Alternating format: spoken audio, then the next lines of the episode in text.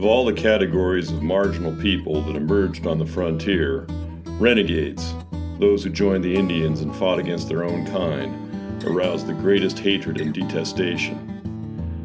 Paranoia, fear, and rumor colored contemporaneous stereotype reactions to renegades and established them in popular imagination as degenerate turncoats who surpassed their Indian friends in cruelty and treachery.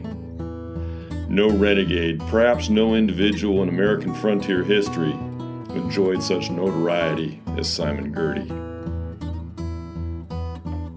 Colin G. Calloway. Simon Girty is without a doubt one of the most misunderstood and misrepresented people in all of American history.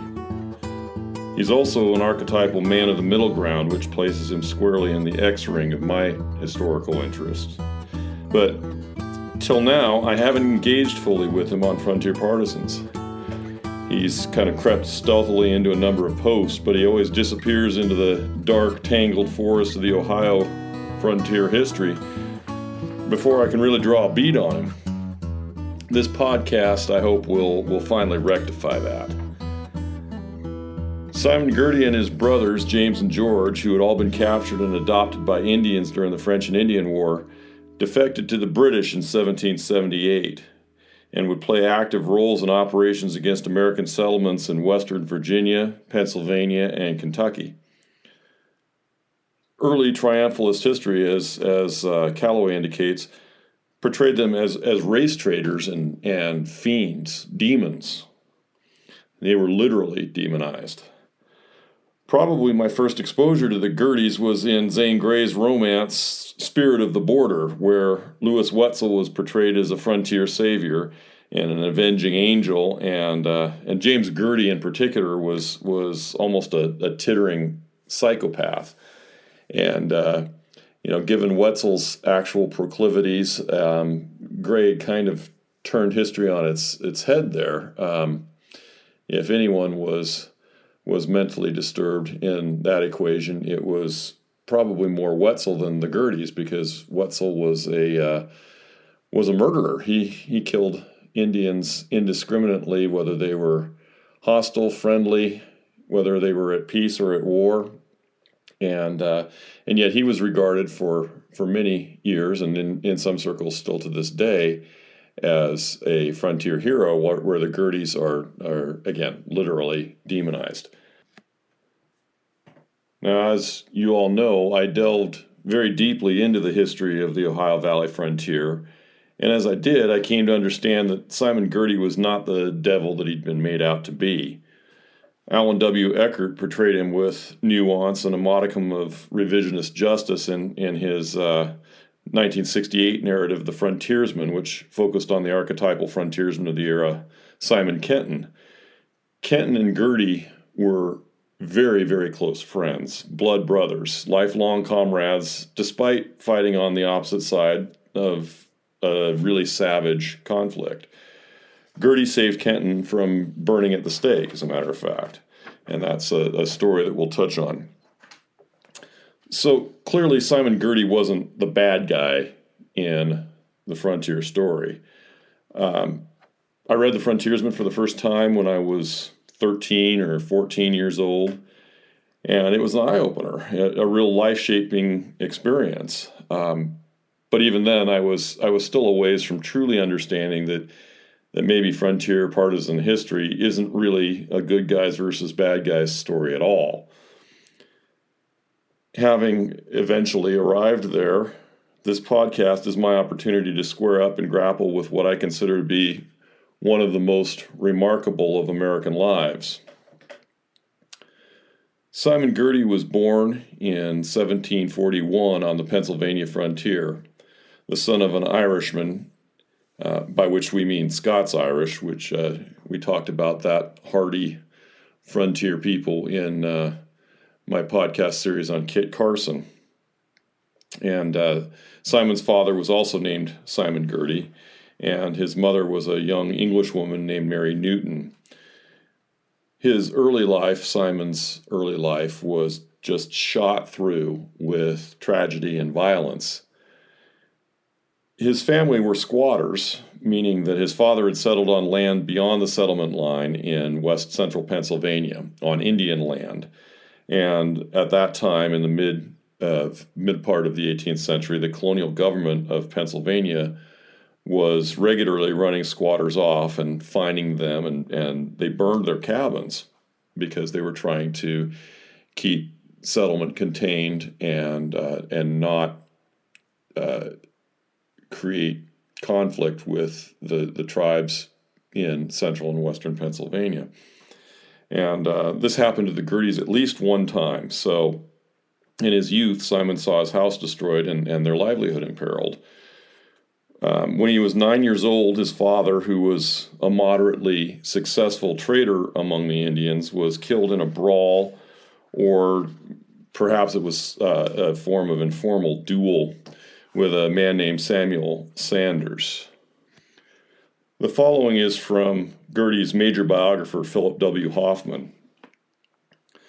According to an 1847 letter sent to the historian Lyman Copeland Draper by Joseph Munger Jr., a great grandson of Simon Girty Sr., quote, the trader met his fate when Simon Sr. had a difficulty with one Samuel Sanders. Girty challenged him. They met and both missed. Then they took their swords. Girty made a misstep and fell. Sanders treacherously run him through with a sword, which caused his death. According to frontier custom, which was born of necessity, Simon's mother soon remarried to a neighbor man named John Turner. And it seems that Turner was a good fellow and a hard worker. And for a few years, life was quiet and relatively prosperous for the mixed Girty Turner clan and then war came. The French and Indian War turned the Pennsylvania frontier into a killing zone. The French and the British empires have been tussling each other with each other for a century, and uh, the North American frontier was was usually a secondary theater of war in these repeated dynastic conflicts that started in Europe and then spread to the colonies. This time around, things were different. Uh, it started in, in 1754, and, and the war started actually in the Pennsylvania wilderness and then eventually spread to Europe. And the stakes were control of the fur trade and ultimately mastery of North America and the Caribbean. So the, the New World had become the great imperial prize. After a catastrophic defeat of a British expedition to take the French Fort Duquesne at the forks of the Ohio River, which is modern day Pittsburgh. Uh, this was in 1755. The frontier was thrown wide open to Indian raiders who attacked the settlements, killing and looting and, and taking captives. The taking of captives was a, a key feature of Eastern woodland warfare. Due to disease and warfare, native peoples had been facing severe population declines for the past two centuries. So, taking captives, and especially children and also teenagers and young adults, and adopting them into the tribe and the culture was a way of replacing losses and, and shoring up their populations. So, Braddock's defeat occurred in 1755, and over the next year, the the uh, the settlers were in in western Pennsylvania and Virginia were were virtually defenseless. The Girty family was captured when a mixed force of French soldiers and Indians took Fort Granville, which was located just south of the center of the modern state of Pennsylvania. The Turner Girty clan had forted up there with their neighbors, and it was actually John Turner, who was serving as a sergeant in the militia, who agreed to surrender the fort and, and open the gates.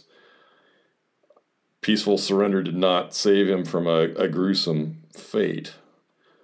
As an early chronicle recounts, Turner was tied to a stake and, quote, after having heated several old gun barrels red hot, they danced around him, and every minute or two seared and burned his flesh. After tormenting him almost to death, they scalped him and then held up a lad who ended his sufferings by laying open his skull with a hatchet. Now, it was Delaware Indians that, that tortured John Turner to death, and it's a bit of a mystery as to as to why they singled Turner out for torture. Modern scholars have discovered French reports that indicate that it was all just a terrible misunderstanding. Simon Cedar Sr. had been uh, a respected trader amongst the Delaware, and uh, the Delawares may have believed that Turner was the man who killed him and then took his widow to wife, which they found deeply offensive and disturbed and deserving of of severe punishment. Um, of course, that wasn't the case at all. So it was really a case of, of horrible mistaken identity. This horror show had to have been traumatizing for Mary Girty Turner and for her children who witnessed the whole thing. And uh, after John Turner's torture and execution, Shawnee Indians took Mary and her young son, John Turner Jr., to Fort Duquesne, the French fort at uh, uh, modern day Pittsburgh, where they were interrogated by the French and then moved on to the Shawnee villages in the Ohio interior. 14 year old Simon and his brothers James, George, and Thomas were parceled out amongst various tribes for adoption. George stayed with Delaware, James went to the Shawnee, and Simon would become a Seneca. And Seneca were, at that point, probably the most feared and militant of the Haudenosaunee, the Six Nations, the people still best known as the Iroquois. And Girty would spend the next eight years as an adopted Seneca under the tutelage of one of the great ones of that nation, a man named Guyasuta, Guyasuta was a pro French militant and a leader of the Indian rebellion that followed British victory in the French and Indian War.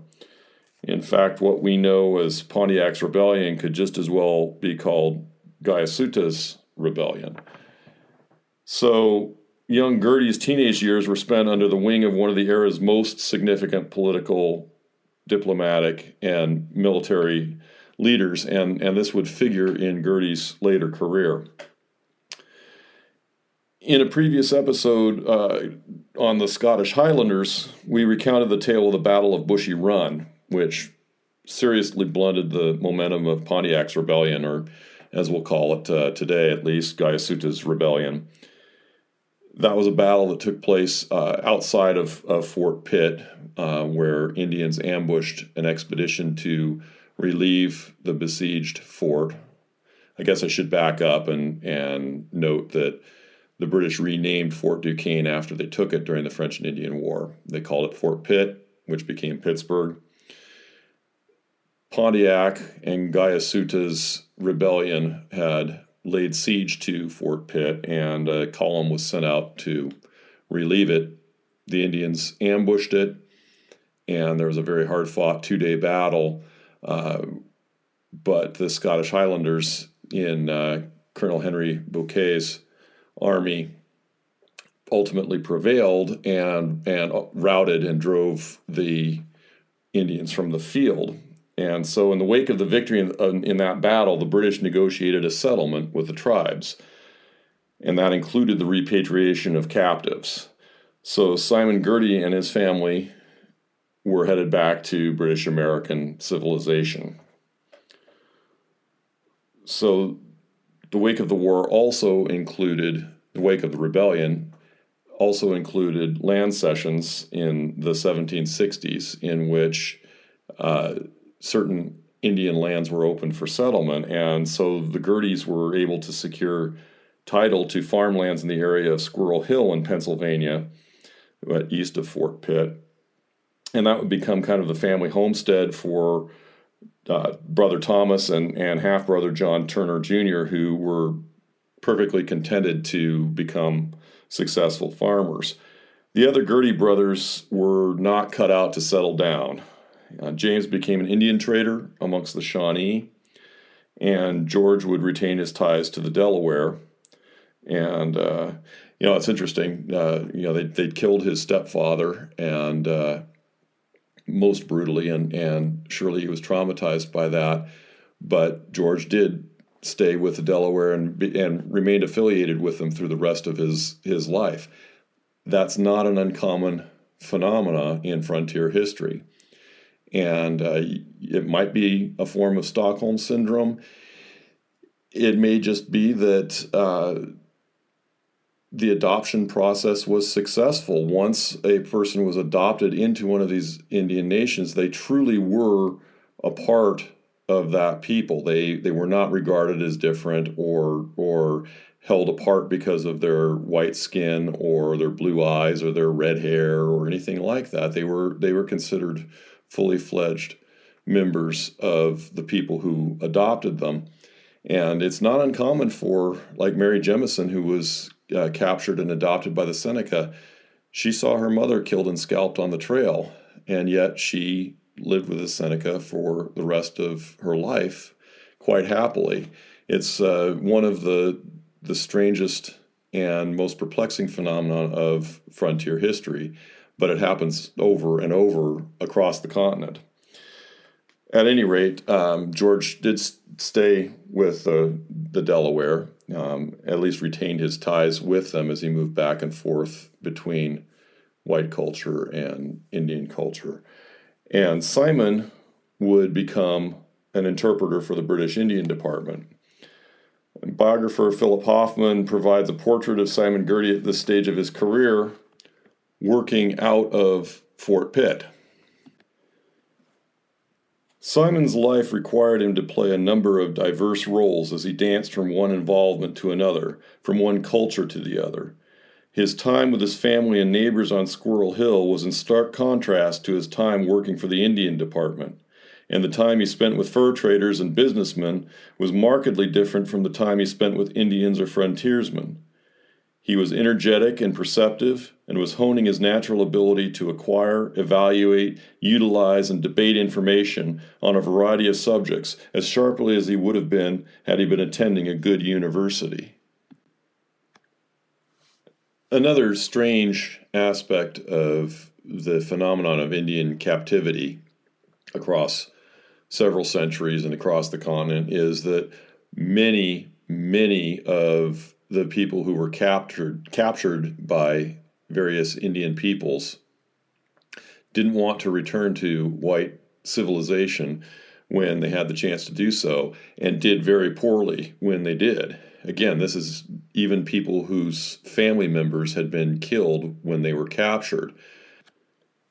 Something about reentry into the culture of their birth was very, very difficult for these frontier people uh, in most cases. But Hoffman notes that that really wasn't the case for Simon Girty. Although many repatriated former white captives suffered difficult social readjustments after returning from years of life among the Indians, Girty had no such trouble. Unlike his contemporaries, who almost always favored residing either in the Indian or the white worlds, Girty thoroughly enjoyed living in both.